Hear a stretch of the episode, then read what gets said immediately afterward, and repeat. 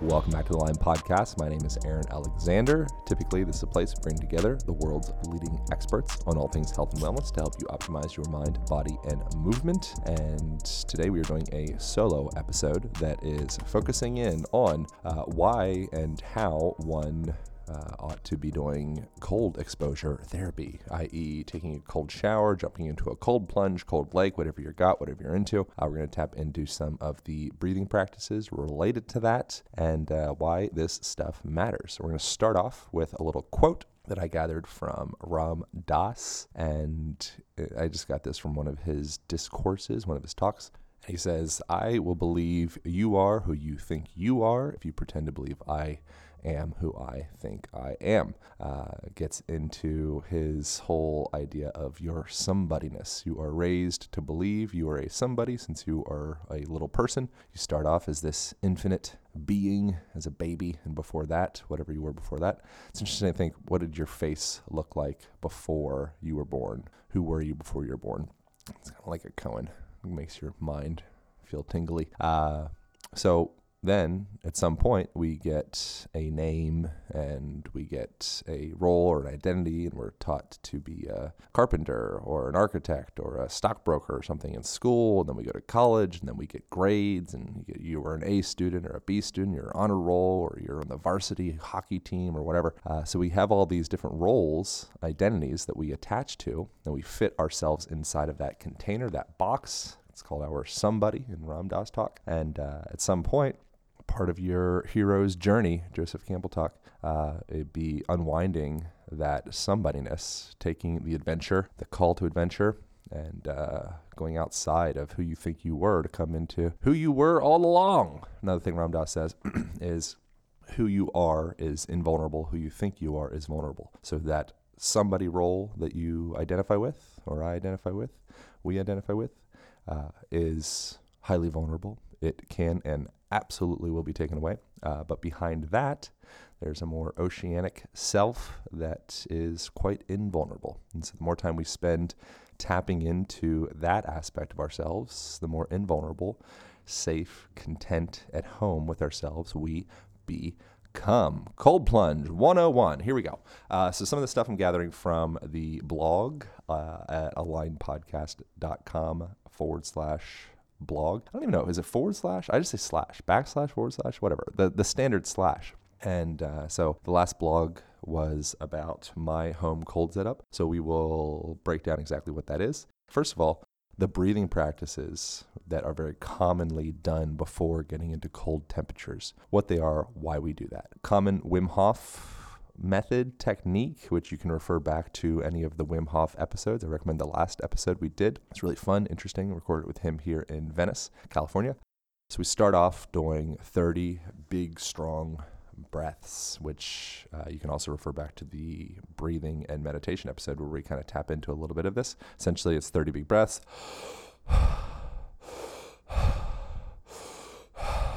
Take a big old honking breath through the mouth, typically nose is, is good too, and then just let the air fall out.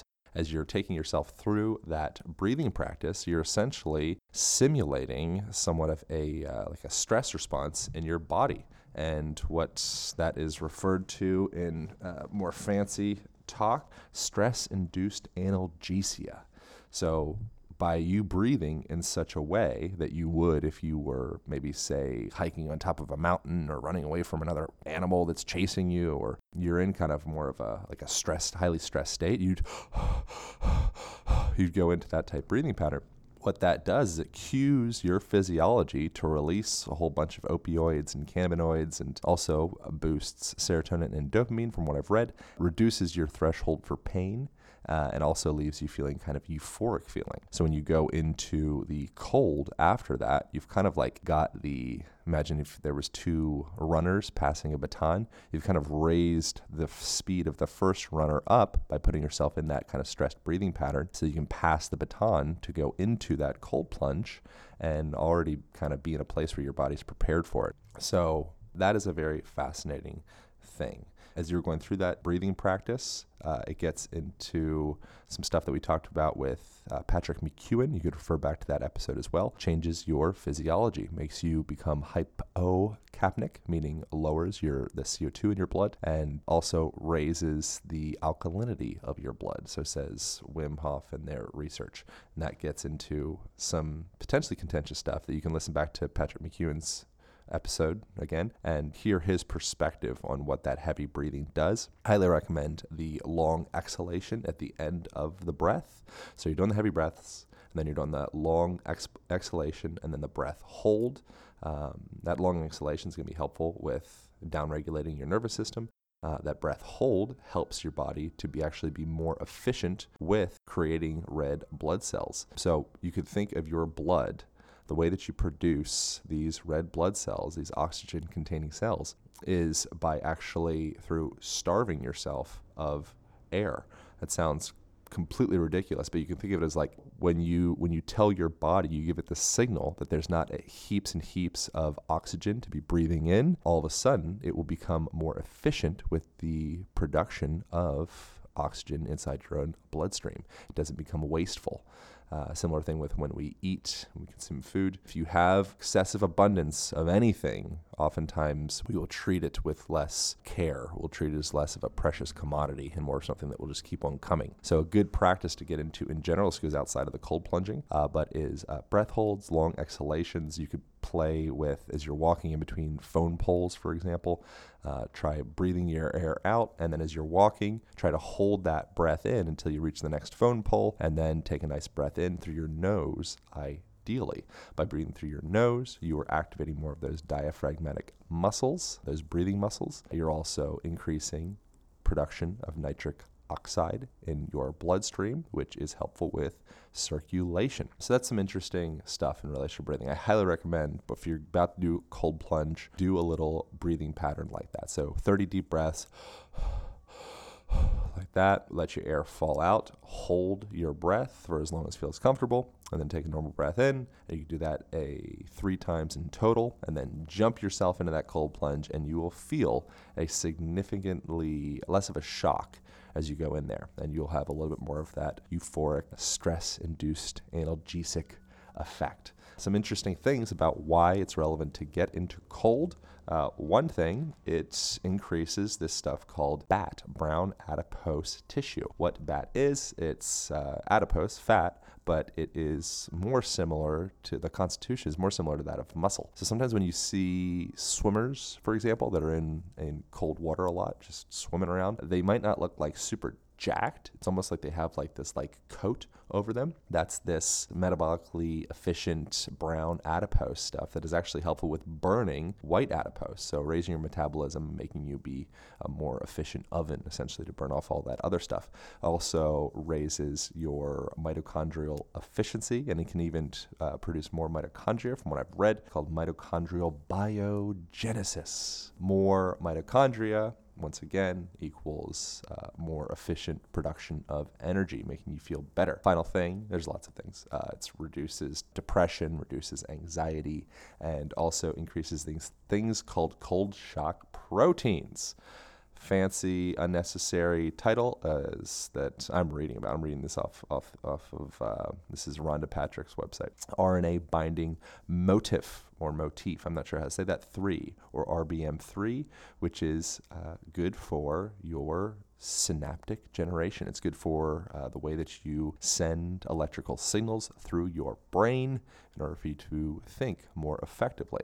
So by being putting yourself in cold environments, or hot environments for that matter, anything really stressful, uh, that you can manage, a, a eustress you could call it, you are sending the signal to your body that it needs to show up, and it needs to it needs to, to work more efficiently and more effectively. If we are in a highly insulated world that Western modern culture has done such a daggone good job at doing, insulating us from movement, insulating us from immediate stressors, say like in your home, you are continually at around like sixty-eight degrees Fahrenheit or whatever your temperature is. That means your body doesn't need to thermoregulate. It doesn't need to to, to work in order to maintain its its core body temperature. and then it becomes lazy. It's a similar thing with the water analogy before. If we feel like we have all that we need of a thing, then the body essentially becomes kind of lazy. If you send the signal that, oh my God, uh, we might not have enough air or enough water, or the temperature might drop to a, a low temp or raise to a high one, then your body will show up in a more resilient fashion. Uh, so very important that when the body is not experiencing stress, Uh, if you have the opportunity to expose yourself to some elected stressors, such as a cold plunge, or maybe going out for a run or a jog, or uh, maybe even doing something like public speaking or something that makes you nervous, uh, you begin to to callous that part of yourself, callous in a good way, callous like, think of your hands picking up a weight. When they first pick up a weight, it might be like, oh, it hurts my fingers.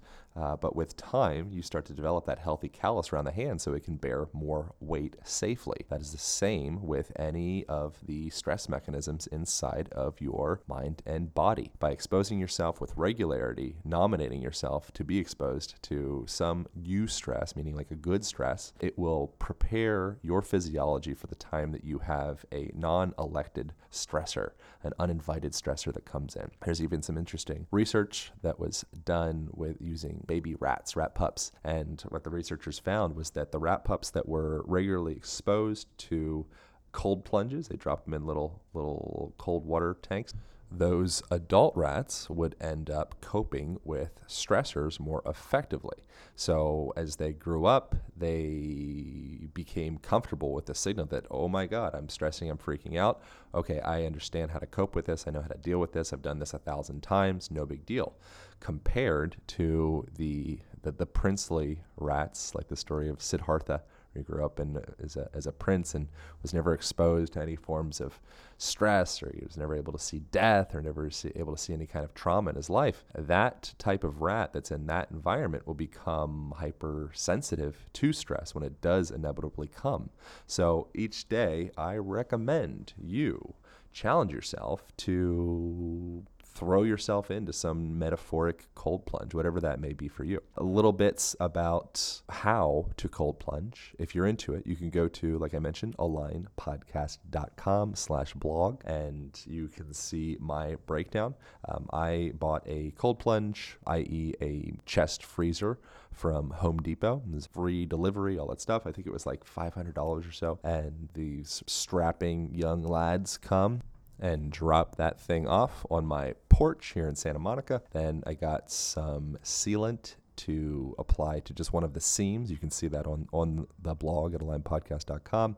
And from there, you can just fill that thing up about halfway full and keep it plugged in for typically about twenty-four hours or so.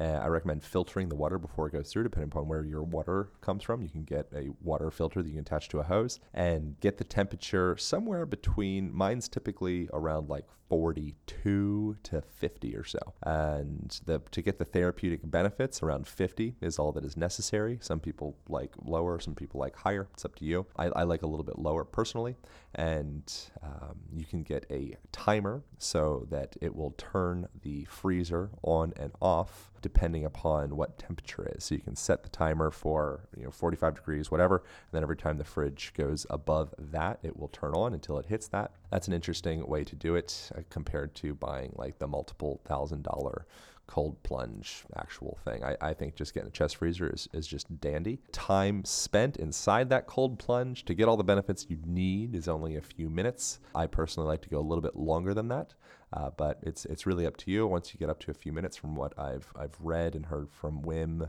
and other people, you've pretty much got the benefits that you are looking for. I think there's a lot of uh, psychological benefits with going beyond that. Uh, you don't want to push yourself into like hypothermia. If your teeth are chattering for a long time afterwards, you, you pushed too hard, you you exited the eustress and you went into the the de-stress territory. Um, so try to keep yourself within a window that is manageable and tolerable for you.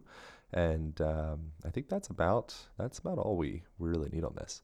Uh, I just want to implore y'all to elect stressors into your life. Uh, embrace the embrace inconvenience. So right now I'm recording this solo episode while I'm sitting on the ground. You can listen to the floor sitting episode to learn more about that and why I'm doing that. Interesting random thing, actually. Uh, I was reading uh, some research that was done from, I mentioned my, my Instagram stories yesterday. I think it was from U C L A. There's a professor. Spent some time with the Hadza people. So he went out and spent a season out there and was measuring the amount of time that the Hadza folks were spending in active rest positions. So either like kneeling or squatting or things of that sort, as opposed to just hunching over the, the lazy boy sofa or sitting on any chair where your legs are kind of just dangling below. And they found was the amount of rest time that they had isn't always that much different than Western culture, but the way that they rested was vastly different. So from a cultural perspective, in Western culture, we would perceive that as being inconvenient to do what I'm doing right now, sitting on the ground um, or squatting or kneeling or toe sitting or any of those positions that we break down in the Align Method book and the online program and all of that. Um, but in fact, it's quite common if you go outside of our chair sitting culture that we live in.